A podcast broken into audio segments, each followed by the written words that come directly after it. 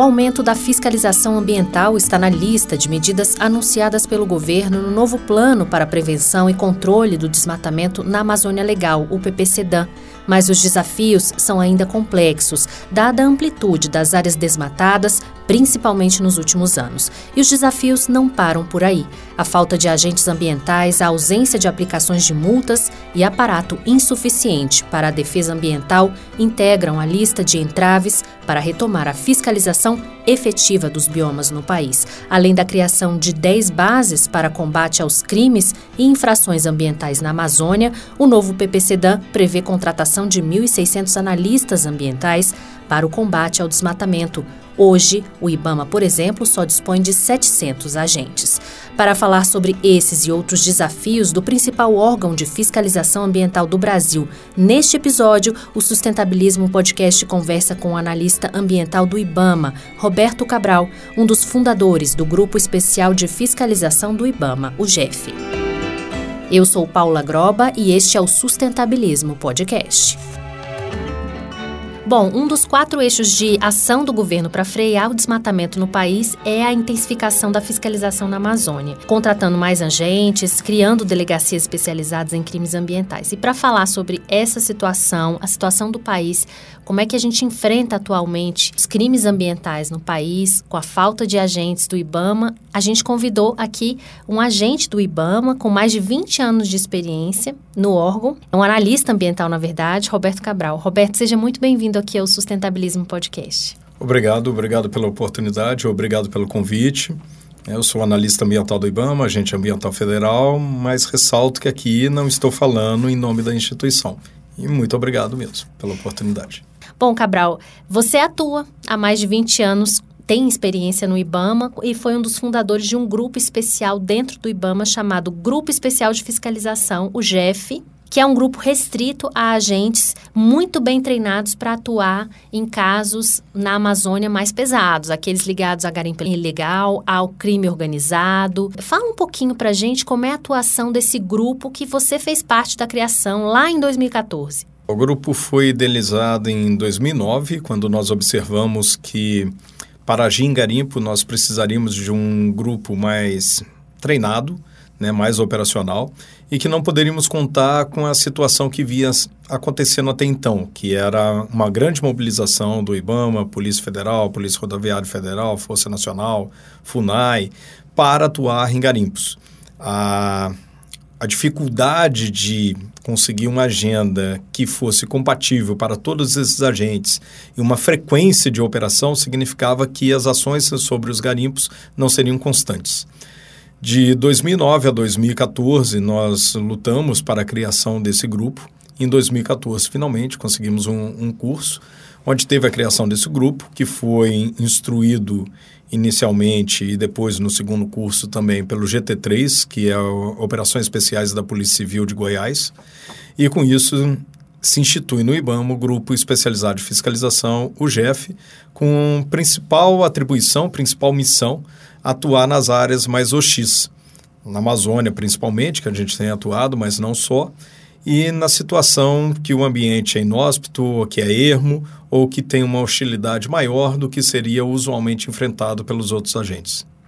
Agora, antes da gente entrar nos eixos que o governo anunciou, os eixos de enfrentamento da questão do desmatamento e, e dos crimes ambientais, eu queria que você contasse para a gente um pouquinho a evolução desses crimes na Amazônia. Você que participou de várias operações dessas ao longo dos anos, pode contar para gente como era, como eram os crimes cometidos na Amazônia e como eles estão atualmente? Nós temos uma evolução nesses crimes, na questão que a gente observa caminhando cada vez mais para uma situação de crime organizado e já existindo crime organizado em determinadas regiões. O crime organizado a gente caracteriza pela distribuição de tarefas e trabalhos e pessoas, cada uma agindo de uma determinada forma com objetivo comum de cometimento do crime ou de efetivação de determinado crime. Né? E não só isso, a gente observa também em algumas situações uma infiltração em questões de serviço público, corrompendo agentes ou então tentando alterar normas, e isso é muito preocupante. E fora isso, nós temos observado, observado também esse crime organizado entrando, por exemplo, em determinadas áreas de garimpo e atuando e sequestrando essas áreas para o seu poder. É, isso nos preocupa demais, porque se essa situação de facções criminosas, por exemplo, em regiões urbanas já causa uma situação muitas vezes preocupante para o Estado, imagina numa, numa situação de uma região mais ampla, de uma região de mais difícil controle, como é a Amazônia. Então a gente entende que isso tem que ser barrado imediatamente. E isso significa uma ação conjunta do governo, não só na questão de crimes ambientais, mas também pensando na segurança pública de maneira macro. Um exemplo disso, há alguns anos atrás, a gente encontrava em garimpo armas de caça e munições. Encontrávamos cinco, seis munições por aí, ou seja, unidades de munição em garimpos de garim... em acampamentos de garimpeiro, né? Munição de armas de caça principalmente. Ultimamente a gente tem encontrado mais revólveres, pistolas. É, ao invés de unidades de munição, nós temos encontrado caixas de munição e também é, fuzis. Então, demonstrando que houve uma escalada, sim, na violência e no armamento dessas pessoas que estão cometendo esses crimes na Amazônia. E com isso, um impacto claro na facilidade de acesso à munição, que no governo anterior aconteceu, se refletindo nessa questão do campo. Então, essa, principalmente essa questão de antes encontrarmos unidades de munição para depois caixas de munição, reflete uma facilidade de acesso a diversas pessoas a essa munição e algumas delas acabam sendo desviadas para locais e ações desse tipo, garimpos ilegais na Amazônia. Portanto, não só os agentes eles precisam de mais treinamento, de um treinamento mais efetivo, os agentes do IBAMA, mas também de um reforço da Polícia Federal e das delegacias, assim como o governo tem colocado aí entre suas prioridades o aumento das delegacias, da fiscalização. O que, que você sugeriria para ajudar os fiscais, os, os agentes do IBAMA a fazerem a fiscalização nessas regiões? Concurso. Eu não preciso de agentes da Polícia Federal ou agentes da Força Nacional para estarem conosco no sentido de garantir a segurança. Os agentes do IBAMA, por si só, conseguem garantir a segurança. O que eu preciso de apoio da Polícia Federal ou da Força Nacional é no momento que eu vou precisar realmente de mais efetivo, né? Não é por estar junto com a polícia que a segurança é, é melhor garantida. Em determinadas situações, em determinados locais, ao invés de duas equipes, eu preciso de três, de quatro, de cinco equipes. E nesse quatro, cinco equipes, podem ser equipes do IBAMA ou podem ser equipes mistas entre IBAMA, Força Nacional, ou IBAMA, Polícia Federal, ou então os três, IBAMA, Polícia Rodoviária Federal. O que vai fazer diferença é a quantidade de pessoas envolvidas. E óbvio que nisso, nesse aspecto, eu preciso que os agentes do IBAMA sejam treinados igual hoje. O curso de fiscalização, por exemplo, do IBAMA dura em torno de três meses.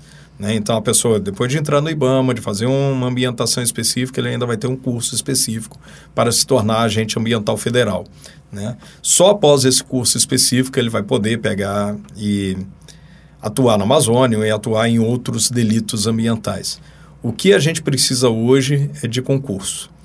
O que nós precisamos hoje é de mais agentes do IBAMA para que a gente possa realmente fazer frente ao crime ambiental que acontece. Por que, que eu estou falando que em relação a Polícia Federal e Força Nacional não é uma, uma coisa específica que a gente precise rotineiramente.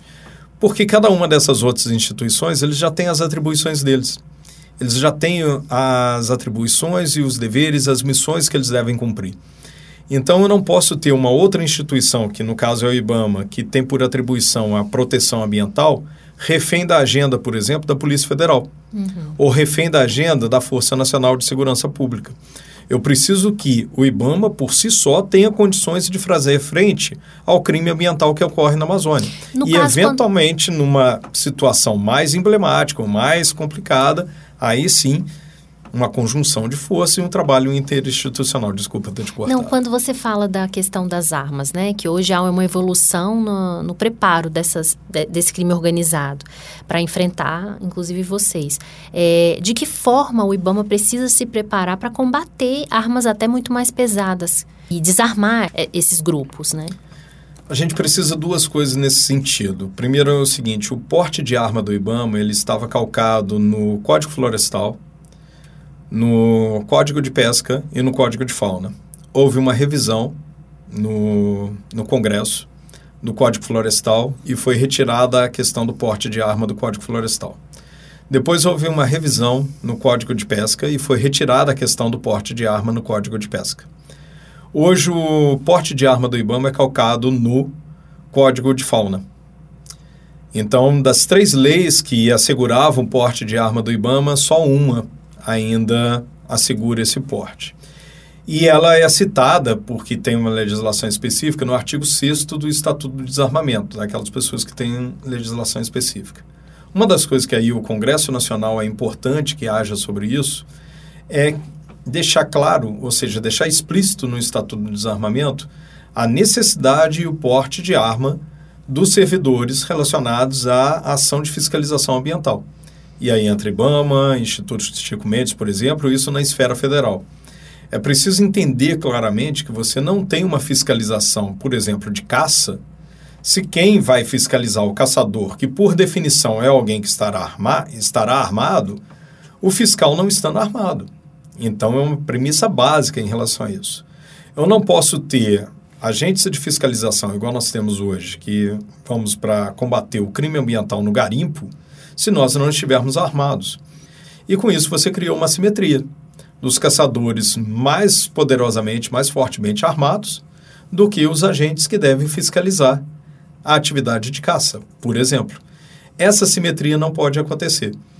E uma maneira de pacificar esse assunto é que aqui, né, o Congresso Nacional, a Câmara dos Deputados e o Senado, ambas as casas, possam se debruçar sobre o Estatuto do Desarmamento e pacificar essa situação.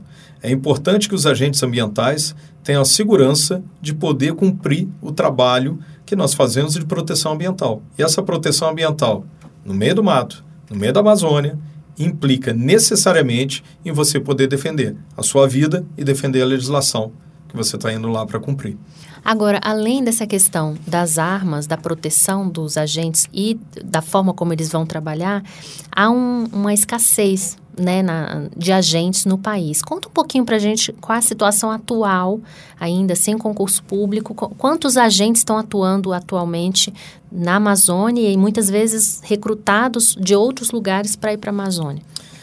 Hoje, o IBAMA dispõe mais ou menos de 700 agentes ambientais federais, ou seja, as pessoas normalmente chamam de fiscais, né, para agir no meio ambiente.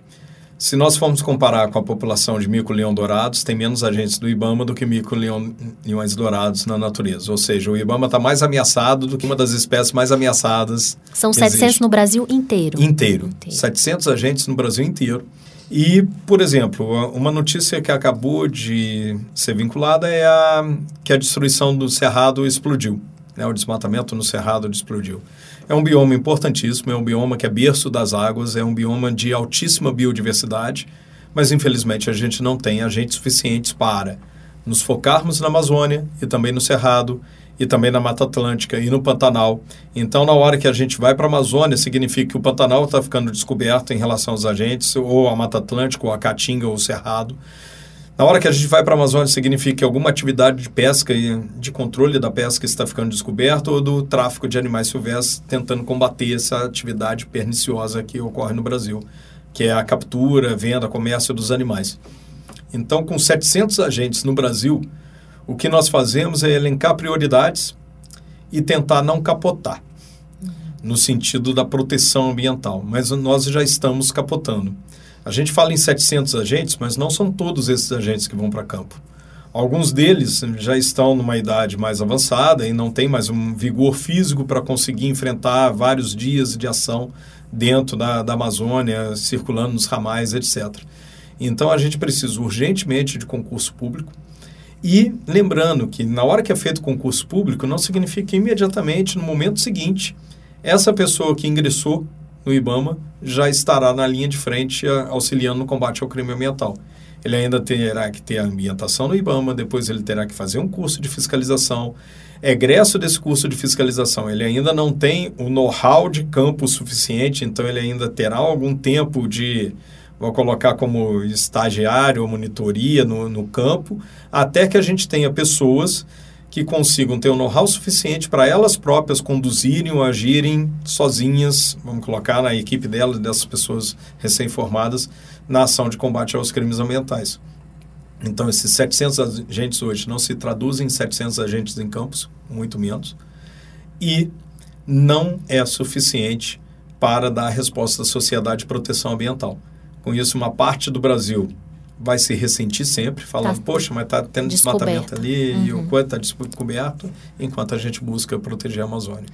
E proteger a Amazônia, muitas vezes, sem a, a, proteção necessária que vocês precisam e o efetivo necessário. Conta pra gente um pouquinho, você que já esteve muitas vezes ali no Vale do Javari, onde ocorreu aquele assassinato do Dom Phillips e do Bruno, e a situação em que os indígenas enfrentam ali e da necessidade de ajuda que eles precisam, de fiscalização, e toda essa rota do garimpo ilegal, que não só causa desmatamento, mas também uma série de outros problemas em cadeia dentro da Amazônia? Ali, começando pelo Vale do Javari, agora não tem, infelizmente, mais a questão da, da segurança em relação à vida do Bruno, mas é importante ressaltar que foi ele que pensou na operação, foi ele que denunciou as balsas, foi ele que identificou a localização das balsas, nos auxiliou na questão da logística para que a gente conseguisse atuar ali, ali na região. É uma região muito afastada, né? Próxima de Tabatinga, mas ainda assim bem afastada da, na questão. A Polícia Federal ficou com a parte do rio a Jusante, nós ficamos com a parte do rio a Montante. Na parte mais próxima, inclusive, onde tem a, os indígenas isolados, não vi nenhum deles. Tá? E mais várias balsas e quase que todas as balsas com carne de caça e principalmente carne de anta, inclusive que é uma espécie grande e ameaçada. E nisso daí mostra uma das vertentes, não é só a contaminação do rio, a destruição mecânica do rio mesmo, dos igarapés, nós também temos a questão de uma situação invisível, além do mercúrio que se espalha, que acontece nas matas, que é a defaunação. Na hora que você tem os garimpeiros, eles vão matar os animais, eles levam algum alimento, algum mantimento, mas a parte de proteína normalmente é, é subsistida em relação à atividade de caça. Então, o garimpo acaba tendo vários impactos. Né? Esse impacto, seja sobre a natureza direta, seja sobre a, os povos indígenas que lá estavam, era o que o Bruno buscava proteger e o Dom Filipe tentava informar a humanidade toda do que, que estava acontecendo. Após a operação, ele foi exonerado ele sendo exonerado e ainda continuando preocupado com aquela situação e querendo intervir positivamente para que os indígenas fossem protegidos, ele permanece na região, mesmo tendo sido exonerado na, do cargo dele ali na FUNAI. Com isso, ele perde o apoio estatal, o apoio institucional, e se torna um alvo mais fácil. Embora agentes públicos possam ser alvejados e existe essa situação de confronto, trocas de tiros, etc., é mais arriscado para alguém que está sozinho, sem um, um apoio estatal no, na sua retaguarda. E foi isso que aconteceu com o Bruno. E isso é um absurdo, porque a função da FUNAI, a atribuição legal da FUNAI, é a proteção dos povos originários, a proteção dos povos indígenas. A gente não pode ter os governos reféns, na verdade, as instituições reféns do interesse de cada governo. A FUNAI tem que proteger o meio ambiente independente do governo que esteja no poder. O IBAMA tem. A FUNAI protegeu os povos originários. O IBAMA protegeu o meio ambiente independente do governo que esteja no poder. Ou seja, as instituições têm que ter atribuição, têm que ser instituições de Estado e não de governo. E esse foi um dos problemas que eu vi ali no, no Vale do Javari. Na hora que você retira a proteção do Bruno, acaba depois desaguando nessa situação do assassinato do Bruno.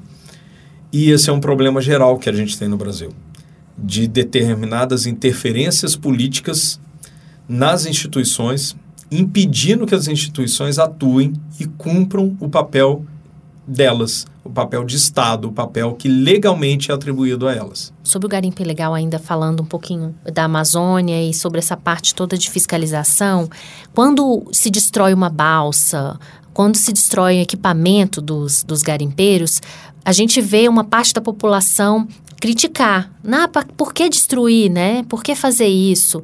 É, Explica para a gente a necessidade dessa destruição, por que, que, é importante destruir.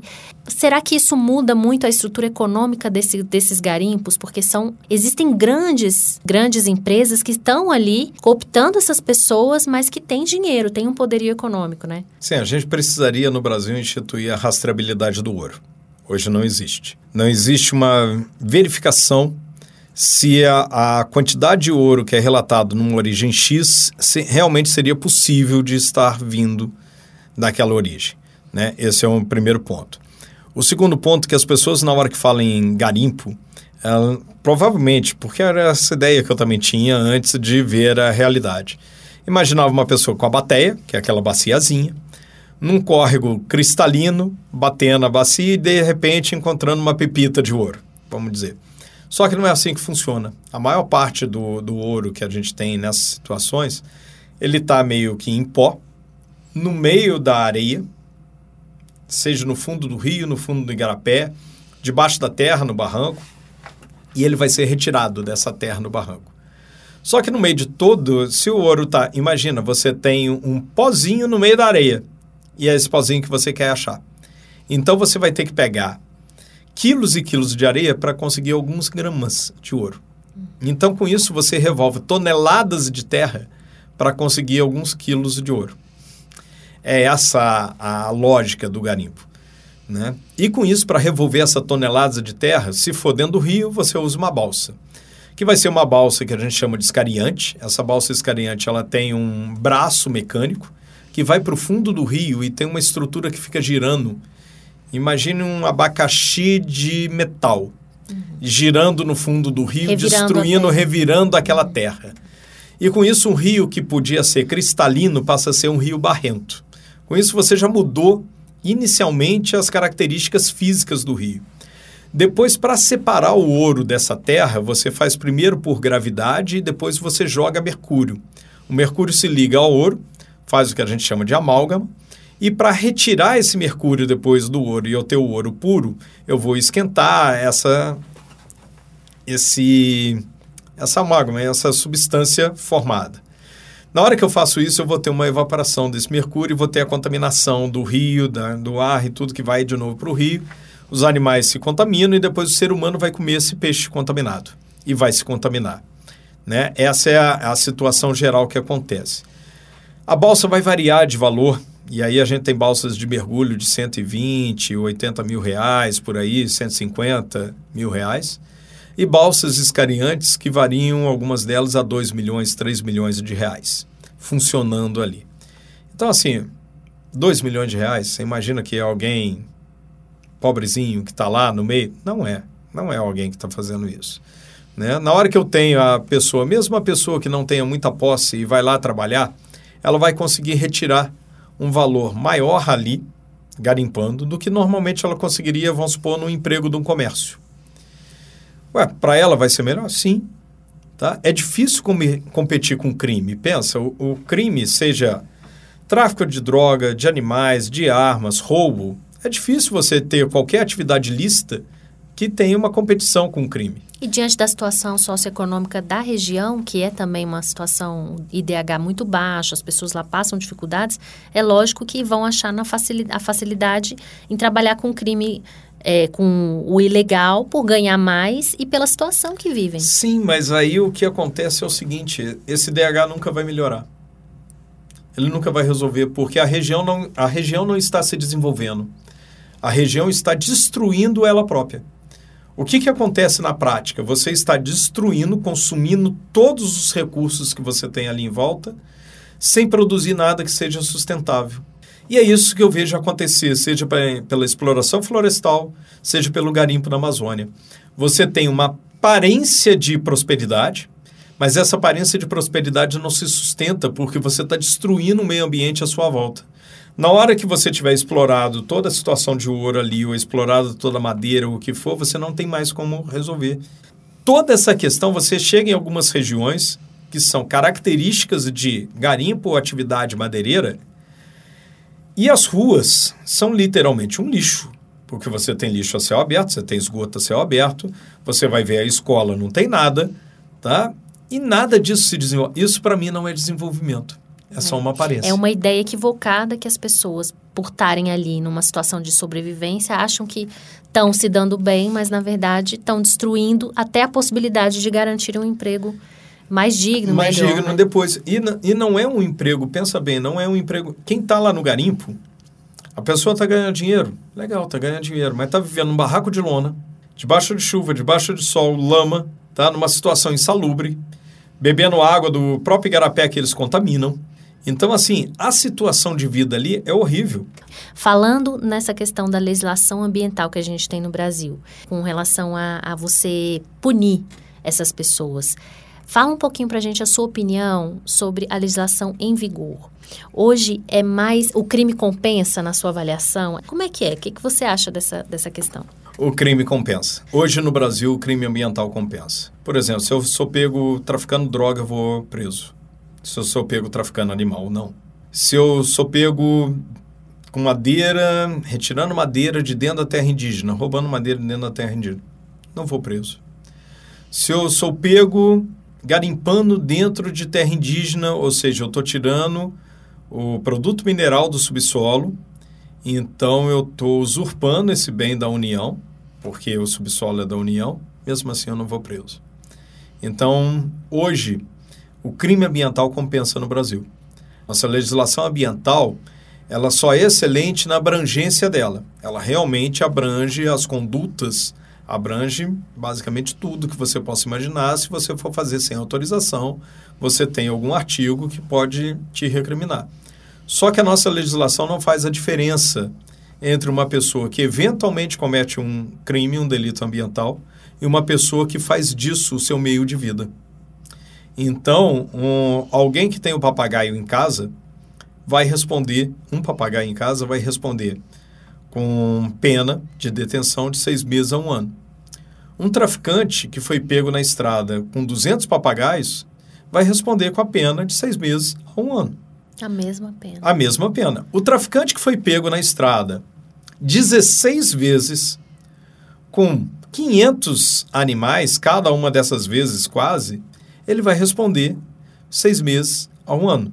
Essas 16 vezes eu não estou nem é, fazendo uma suposição, estou te dando um número exato de um dos traficantes que a gente já pegou várias vezes, 16 vezes. Da última vez que peguei ele. Não sei se de lá para não de lá para cá a gente conseguiu condená-lo por é, desvio de enriquecimento ilícito. Ou seja, hoje no Brasil você só prende alguém todas as operações de ambientais que a gente conseguisse prender alguém, a gente poderia chamar de operação Al Capone. Porque, na verdade, ele tem que acabar sendo preso por um tipo de delito que não é aquele delito principal que você estava atrás daquela pessoa. Uhum. Ou seja, não, você não consegue prender um criminoso ambiental pelo crime ambiental hoje no Brasil. O Senado, a Câmara, precisa se debruçar e resolver isso. Eu fico me perguntando como cidadão e principalmente como agente ambiental. Assim, por que motivo? não? Qual, o motivo de não se por é, que, endurecer essas, essas Por que penas? não se endurece essas penas? Para os animais que estão morrendo é urgente. Para os desmatamentos que acontecem de 5 mil, 6 mil quilômetros quadrados é urgente. Na verdade, hectares, 5 mil, 6 mil hectares é urgente. Para todos esses delitos ambientais é urgente. A gente precisaria que o Congresso realmente se debruçasse e na lei de crimes ambientais fizesse essa separação. Quem de forma corriqueira fez do crime ambiental a sua atividade fim de vida e quem eventualmente comete crime. Então, Isso. a nossa conversa ela chega para uma questão que é uma conclusão seguinte. O governo apresentou um projeto, uma proposta, o PPCDAN já funcionou lá em 2003, redução do desmatamento, mas hoje a situação é mais complexa. Então, além de toda a questão da estrutura a gente precisa de trabalhar com regulamentações, com legislação, conscientização, presença do Estado no, na, na, nessas localidades. Então, são várias frentes de, de atuação que, na verdade, deveriam estar acontecendo já há muitos anos. Né? O IBAMA precisa de reforço, fiscalização e as leis ambientais precisam ser mais rígidas. Roberto, eu agradeço muito a sua participação aqui no Sustentabilismo Podcast. Espero novamente ouvi-lo para falar um pouquinho já com novidades sobre o IBAMA, sobre a fiscalização ambiental no Brasil. Eu que agradeço a oportunidade e a todos que nos ouviram. Muito obrigado. Este foi o Sustentabilismo, podcast da Rádio Senado, disponível também nas principais plataformas de áudio do país, além do nosso site www.senado.leg.br barra rádio barra podcasts. Comigo na equipe do Sustentabilismo, a edição de áudio é de André Menezes. Eu sou Paula Groba e fico por aqui. Até o próximo episódio.